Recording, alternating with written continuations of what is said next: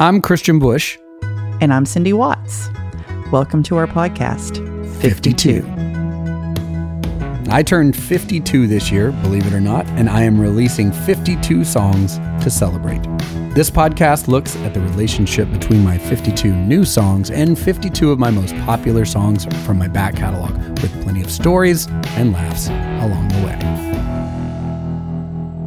Cindy, we're back. Woohoo! Woohoo! Another week of joy and music, and we get to talk. It's my favorite thing. Would you like a dad joke? I'd love a dad joke. To everyone out there suffering from paranoia, just remember you're not alone.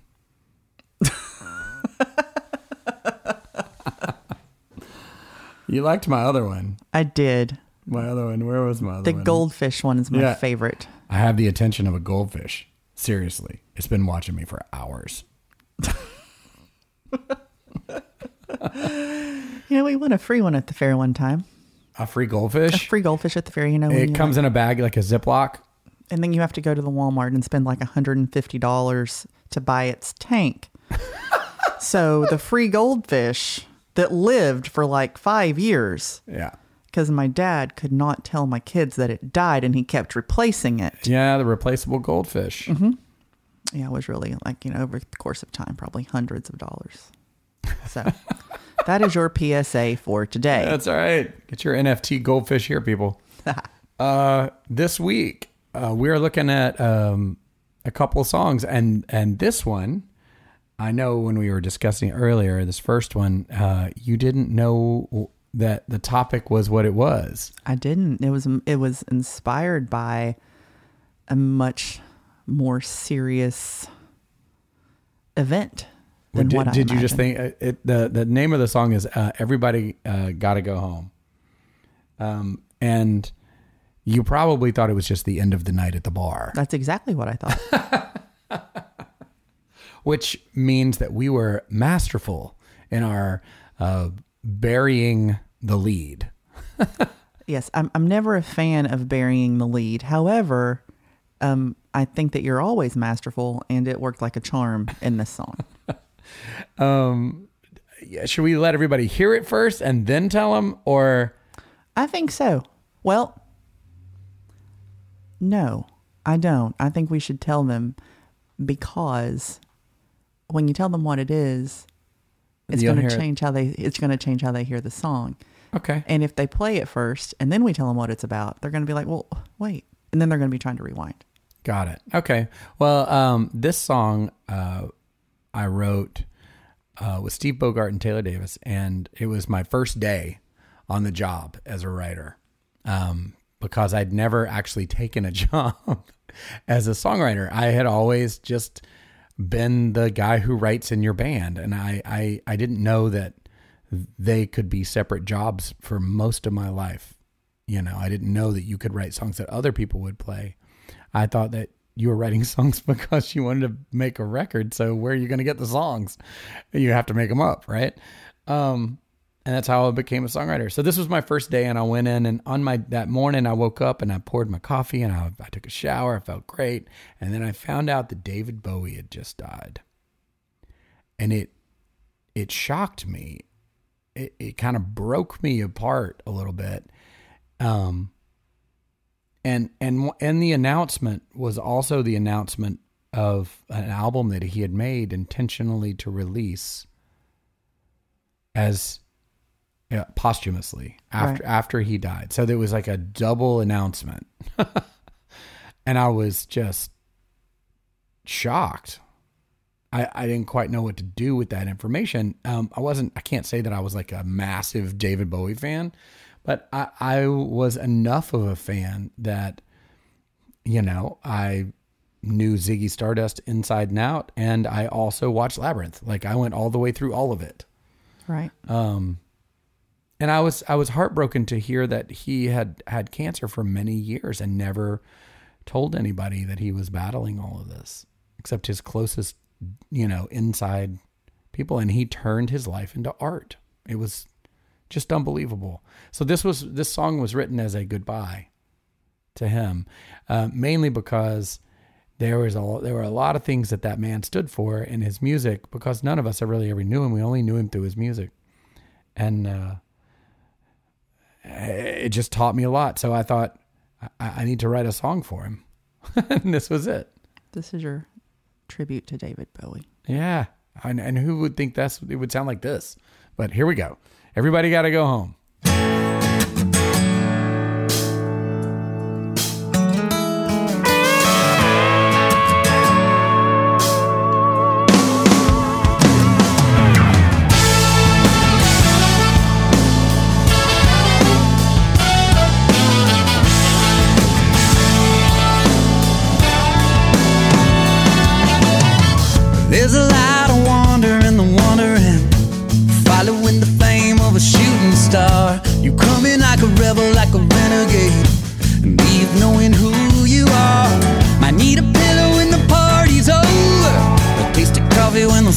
Comes up. Might need to lay your burdens down in the arms of the woman you love.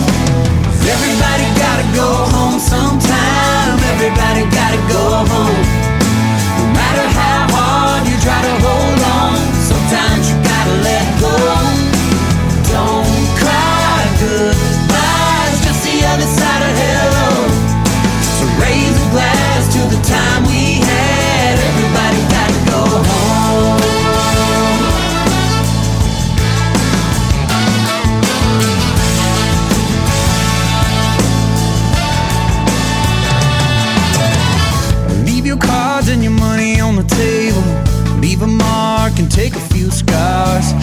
You think you love her and you're gonna be faithful. Forgive yourself for breaking her heart.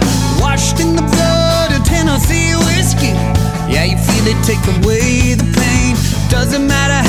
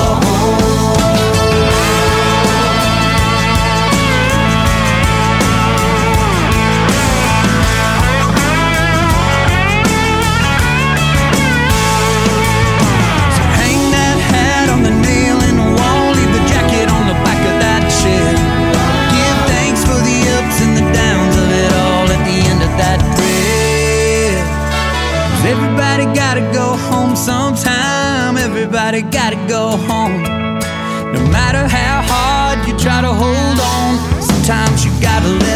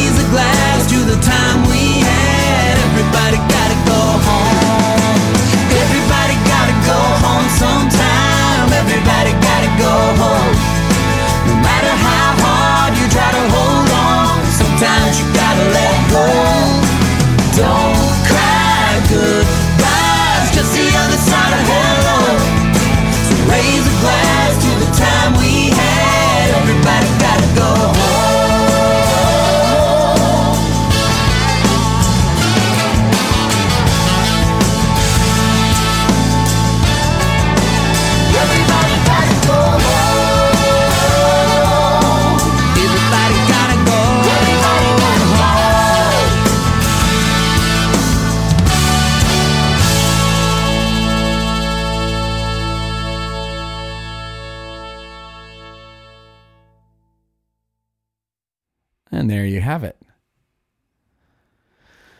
Yeah. So, what did you think it was about before?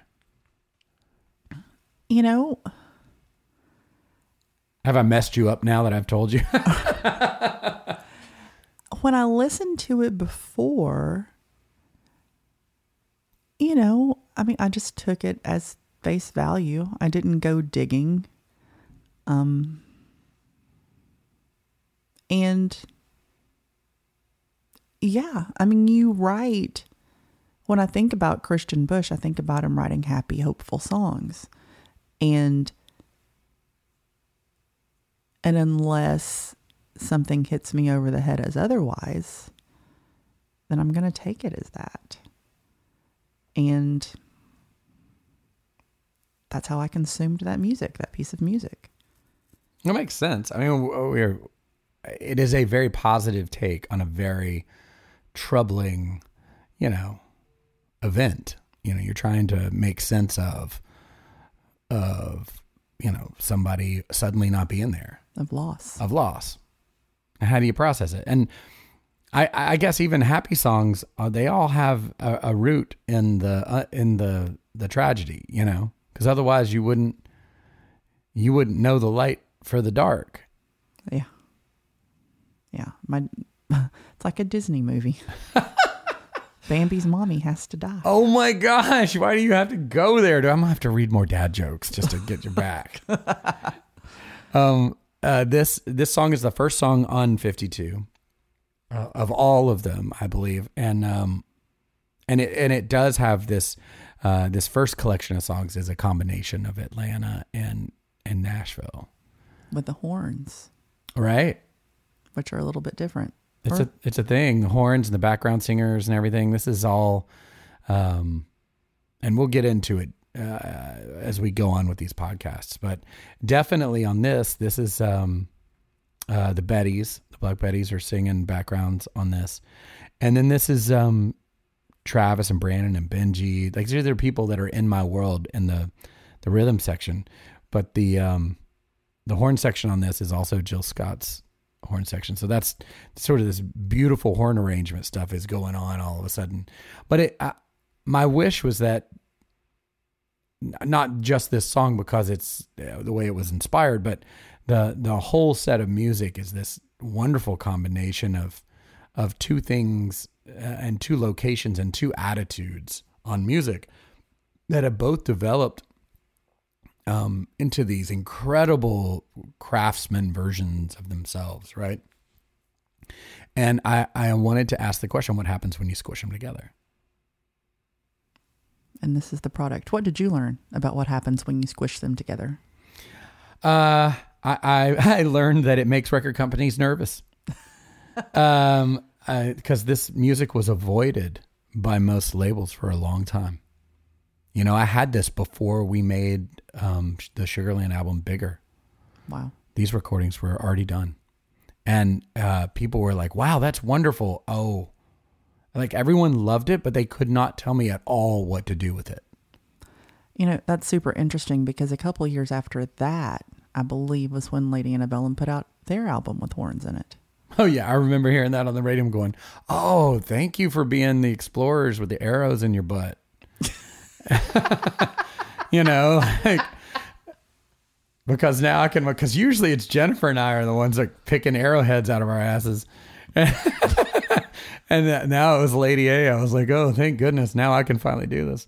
But um i've just become more and more comfortable with the idea that if you make good music um it'll eventually catch its own time and it'll catch its own fans and as long as you work really hard making it good while you're making it it's it's worth it Absolutely. Absolutely. And I think, you know, you all have, like you said, you all have always been brave. Yeah. Well, it's easier to be brave when you write a song, I think, than it is. Eh, you get more nervous as you get closer to performing a song or recording a song. But you figure there's an adult somewhere that's going to parent somewhere that's going to come to you and say, "Look, I appreciate your, you know, wanting to put, you know, this topic on the an album, but you know, we're just not going to let that go." And weirdly, my life, I I have had unbelievable support or a very well protected naivete, one or the other.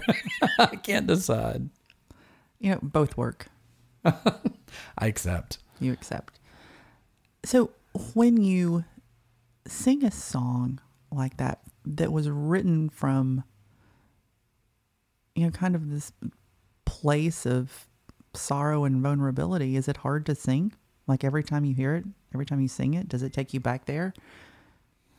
sometimes uh, some songs are, are are more intense like that than others um i do have a song that i i wrote a long time ago that I, I just found, which I always considered my best song ever. It's called Medicine Man. I've just never played it for anybody because it was too personal. Really? yeah, just never played it because I was like, oh, it's too intense and I can't even get through the third verse. You know, like, so why bother? I'll never be able to perform it without weeping and making a fool out of myself. So, um, but I do think that when you hit on truth, it, it, it, it hits you sometimes in a place where, as a performer, where you waver. You know, you, it always rings true when it rings true yeah. you know and jennifer and i do that a lot the song that we decided to to pair with everybody got to go home is one of those kinds of songs where you know it's the truth is just baked into it in a million ways I think that I will always remember where I was when I heard Tuesday's Broken for the first time. And um, it's easy because I was sitting at my desk at the Tennessean because you all emailed it to me on my computer.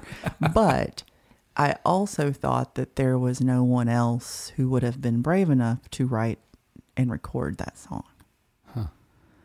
Because in country music, a lot of times, the majority of the time, we have a tendency to avoid hard topics.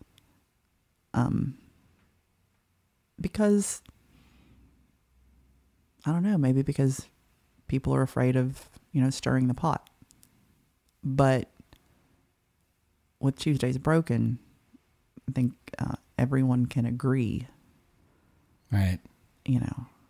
well with that song we were always trying to um, be conscious of who we were losing and and and, and when you listen to it really closely and and we will here in a second um,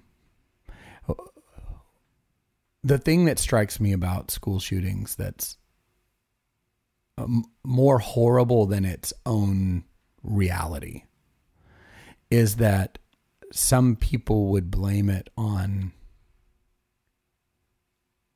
something. Do you know what I mean? And and no one can really agree on that. They're like, was it the gun's fault? Is it the hand that held the gun's fault? Is it the person that allowed the gun's fault? Is it the, you know, like there's all this stuff that a lot of people put in it, and oh, I, we there was no way at the time we were writing this um, that we could imagine that if we went from that angle that it would be anything but divisive you know? And and and it was at the time where everybody had already chosen their corner. Like it wasn't like we were ever going to talk if you on one side or the other of, the, of this kind of discussion and i think it happens in a lot of discussions but the one thing that I, that i could really bring forward and and jennifer and i talked a lot about this because we hadn't seen each other in a long time is who we became as parents like as a parent, you have a different thing here. You need to be aware of what's happening. You know, people are hurting. And um, w- w- what would happen if you could use your words to ask your kids where it hurts? You know, and and and is that a way to to to get the conversation going? Not is that a solution, but uh, is that a way to start a a dialogue. So when we wrote this song, it was exactly the same way as everybody got to go home. I was excited. I woke up. I was flying to to New York to go write with Jennifer, and I was on the airplane, and I was on an early flight so that I could make the you know ten o'clock right or whatever it was, and out of Atlanta, and I read the newspaper, and it was another school shooting. It's typical on the days that I write that I uh, pay attention to my inspiration that morning because I do believe uh, intention works. So if you if you say you're going to do this, and suddenly you know I want to write down all the words in my head for whatever reason. They may be terrible, they may be great, who knows. But I wrote this down after reading the newspaper. I had to tuck the newspaper back into the the seat in front of me, you know, on the airplane. And I wrote all this down. This, um, what do I tell my kid? You know, how, how do I explain this? Because your kids were in, or at least your oldest was in high school at that Yeah. point, right? Yeah. I mean, it was, we were right in the middle of it. And I was like, I just don't know what to tell him. And, uh, when I, when Jennifer and I started writing that day, I was like, she, you know, we we were working on another song, and then she said, "What else do you you thinking about?" And I said, "Well, I've got this, but there's no way we'll ever put this on a record because they'll never let us." She's like, "Well, what do you mean?" That usually gets her all excited. you tell her she can't do something, and uh, suddenly I told her, I said, "Here's this problem. I don't know how to explain to my son that there's been another school shooting, and that I and there's nothing I can do about it." And as we got into the topic, we got more and more into it, and I was telling her about Camille being my daughter, and then, you know, like how how crazy it is to have to uh, um, have uh, see see struggles of, of of young teenage girls looking at Instagram, thinking that this is what they have to be, Right. right? And knowing that there was a a huge percentage of of of suicide that was going on uh, based on this dysmorphia this this these thoughts that they were having um and w- so we wrapped it all into a song is what we did and uh somewhere between brandon's string parts and and jennifer like writing the crap out of the chorus in the song it became what my wish was was um one of my favorite bands much like david bowie uh, were the Boomtown Rats. My brother was a big Boomtown Rats fan, so I got turned on to them. And they had this hit song called "I Don't Like Mondays," and it was in the early '80s, and it became a hit across America, which was their biggest hit in America. And I think it was solely because on the radio people love to sing along with "I Don't Like Mondays." because it's the beginning of your work week and it means you're back to the grind. What most most people probably didn't know is that it was about a school shooting. Right. So this was the answer called um, Tuesday's Broken. What was it like trying to tell that story in that song? Talking about school shootings, talking about, you know, youth suicide. Uh, it, the, the smartest thing we could do is to use every skill we had to make it the smallest song it could be. Like, keep it simple. Because emotion is already baked into all this. Yeah. It's it's like walking across ice that is definitely thin and like 75% of the places you're about to step. So step lightly, but keep moving. So here's the song, Tuesday's Broken. Yesterday, hell rained down. Another kid, another school, in another town. Think about how to tell my son. Think about how that one got a gun.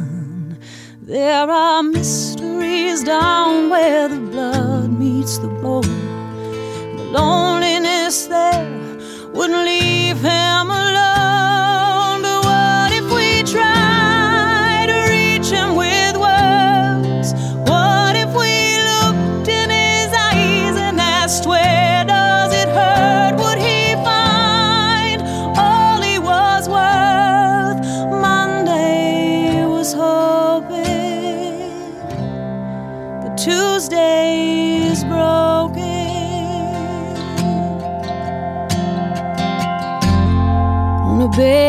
Feet up on the wall.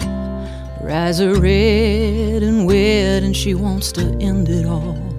Easy to be mean on the screen, cowards call you names. She reads the lies and multiplies the hurt and shame. Man, it's a numbers game, but there are mysteries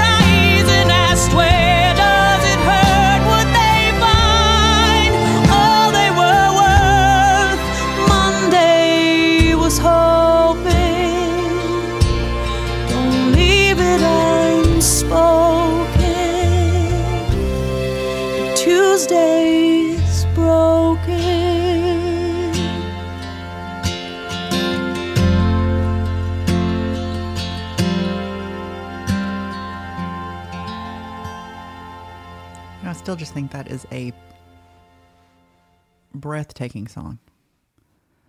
And the first time I heard it, I didn't have a preteen daughter who had an Instagram account, Oh, it's landing a little different today, huh? but I do now. Yeah, the feet up on the wall thing gets you, right? Oh, it does It's because totally. I mean, I think I wiped footprints off her wall on Saturday. Yeah.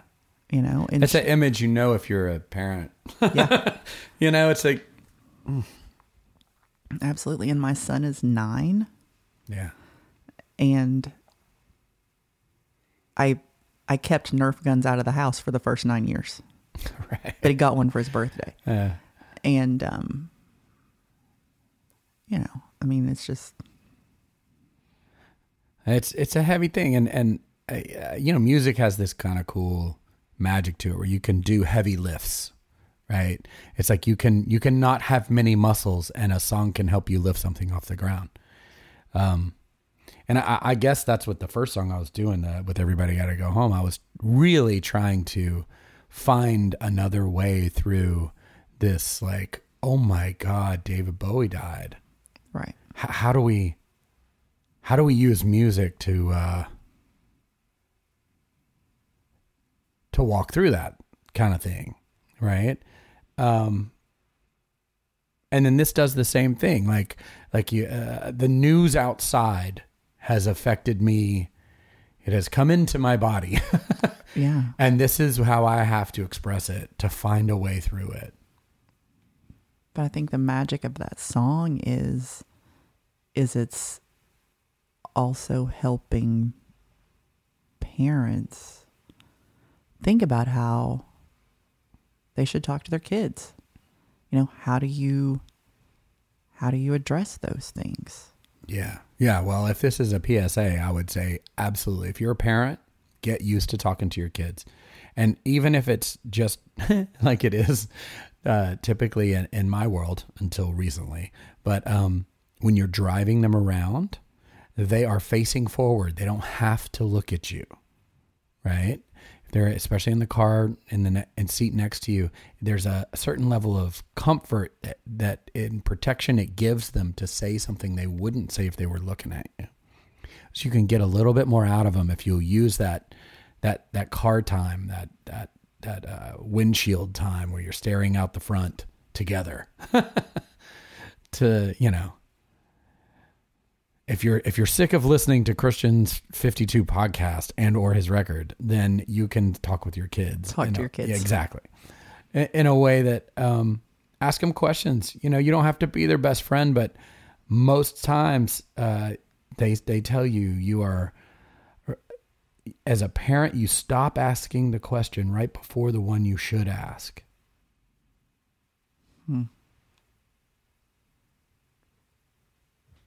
Well. Yeah, there you go. I don't know what to say. I don't know what to say. Well, I, I would say this, you know, uh, your kids are your thing. This is your job. You're the parent. Work hard at it. You're going to make a lot of mistakes.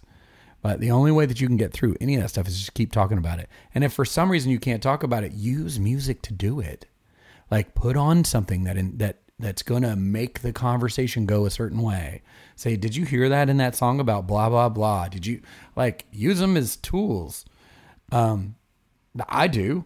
Geez, I use them as band aids. I use them as like life preservers. I use songs for everything. you can use mine. You can use anybody's. Yeah, just take the phone out of their hands and make them listen. Oh no. Well, I guess that wraps up this episode. It does. I'm glad we I'm glad we got to talk about all that, and I'm glad we got to um, connect all those dots. I am too. I I really think that that Tuesdays Broken is one of the most important songs that we've had in country music in a very long time. And you know, and everybody's got to go home is just something that we can all relate to. Well, yeah, it seems like a, a nice giant Irish wake. you know, like, and sometimes maybe it's just you know, I there was a bar that I started playing music in in Atlanta, and Eddie would always say, "If you don't live here, if you don't sleep here, or if you don't sleep, oh, if you don't work here, you don't sleep here, or sleep with somebody who works here, you have to leave." and uh, that's the other. Everybody got to go home. It's Yeah. just it's just a great uh, frame for like you know it's two sides of everything. Every hello's got a goodbye. Every goodbye's got a hello. I love it. So, how about that music? All right. We'll see everybody next time. Hey, everybody. Kristian Bush here. Cindy Watts. And we would like to thank you for joining us for another episode of 52. If you'd like to write us with questions or comments, you can contact us at 52thepodcast at gmail.com. That is the number 52. Also, remember the best way to help us is to give us a five star rating on Apple Podcast. Please and thank you. You can follow me at Kristian Bush on Twitter, Instagram, and Facebook, and you can follow Cindy at Cindy Watts on Instagram, Twitter, and Facebook as well. Thank you for listening, and please join us next week.